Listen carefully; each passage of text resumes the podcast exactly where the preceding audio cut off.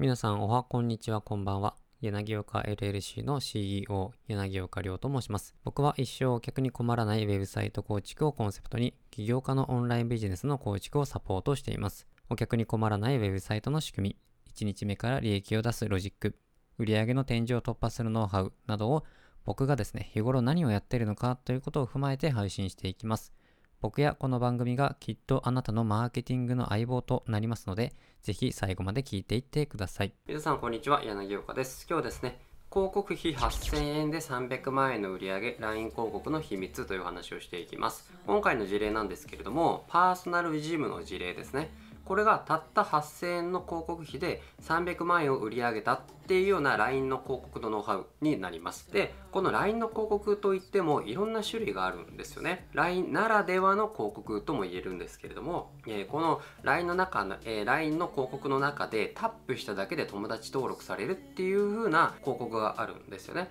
なので、こうスマホで見ていて、こう広告をタップしただけでそのまま、え、友達を登録できるというような、え LINE 独自の広告の出し方があるんですよ。なので、この LINE の広告やったことない方はちょっとイメージつかないかもしれないんですけれども、まあ、そういったものがあるんですよね。で、そのタップしただけで友達登録されるっていうのがもう何がいいのかっていうとタップするだけで友達が登録されるってやつは基本的に1桁円なんですよで今はちょっと値段上がってるかもしれないんですけれどもなので1クリック1桁円なんですよね。でこれは業種によるので1桁円ではない業種もあるんですけれども基本的にこう1桁円とかあっても2桁ですね。10何円とかそんな感じなんですよ。で LINE の友達の数を集めるというところでは非常に強力な広告なわけですよ。なので例えば1クリック5円で友達が登録できるとしたら500円出したら100人友達ができるというところですよね。なのでこの具体的にはここのパーソナルジムは8000円の広告費を使って67人の友達を登録の獲,、えー、獲得したわけですよ。でその中の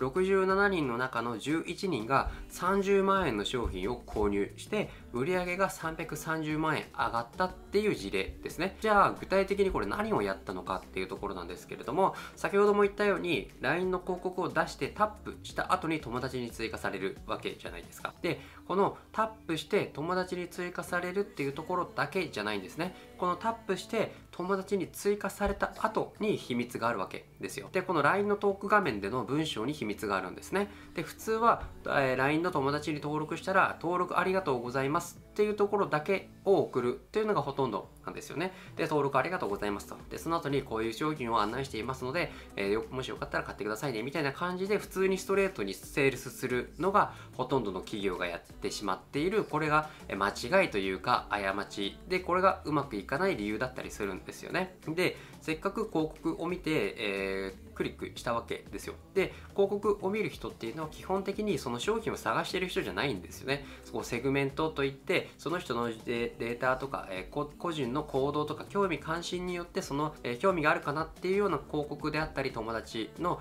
えー、表示がされるだけであってそのあなたの商品の、え、30万円とかの商品を探してた人じゃないのでいきなりセールスされるとうざがられて、え、結局広告費かけても即ブロックされちゃうっていうのがほとんどの LINE のやり方なんですねなのでこのパーソナルジムは何をやったのかというとアンケートを取ったんですよ。友達登録してくれた後にアンケートを取ったんですね LINE で。で友達登録する人っていうのはこのパーソナルジムだったのでターゲットってここ男性も女性もいたわけなんですよ。なので友達登録する人は男性も女性もいるわけですよ。で登録してくれた人っていうのはこのパーソナルジムっていうところや筋トレとかダイエットとかそういったことに興味はあるっていうところの興味関心をセグメントされて、えー、広告が表示されているのでそその後その登録した人が、まあ、男なのか女なのかあとダイエットしたいのかとかこう筋肉を大きくするバルクアップしたいのかあと健康的な体が欲しいのかとか人によって欲求が違うわけですよね。同じ男性がいたとしてもその男性の A さんっていう人は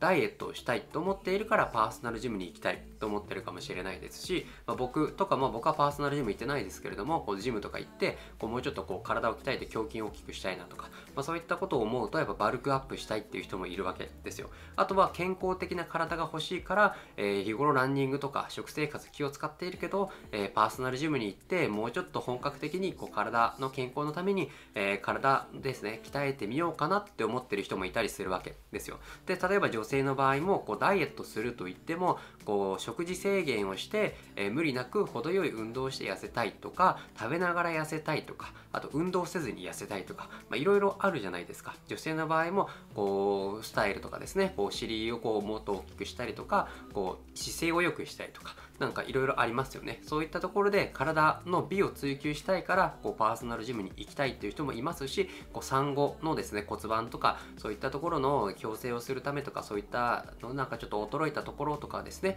そういった産後のですねこう筋トレとかそういったところをするのにやっぱりパーソナルで個別で教えてもらった方が効率いいよねとかいう女性もいろんな女性のパターンがいるわけですよね。なのでこのように人によって男なのか女なのかまたはその中でもパーソナルジムに行きたいっていう人でもダイエットしたいバルクアップしたい健康的な体にしたいとかその人それぞれの背景が違うわけですよ。だから、えー、この人によって欲求が違うものに対して、えー、こちらが一方的に何かこう商品を A という商品を売ると言ってもなかなか反応してもらいにくいわけだったんですね。なので例えばダイエットしたいって言ってる人に、えー、うちのパーソナルジムに来たらマッチョになれるよって言われたとしてもその人はいやいや別にマッチョにはなりたくないんだよねとかこの体を痩せさせたいだけで別にマッチョにまではちょっとなりたくないなっていう風にになるわけなんですよね。なのでダイエットしたいっていう人にはこうダイエットできますよとかこういった事例ありますよって言ってもらった方が商品が売れやすくなるわけですよね。逆にこうマッチョになりたい僕みたいにこうもうちょっと筋肉を大きくしたいなと思ってる人に対しては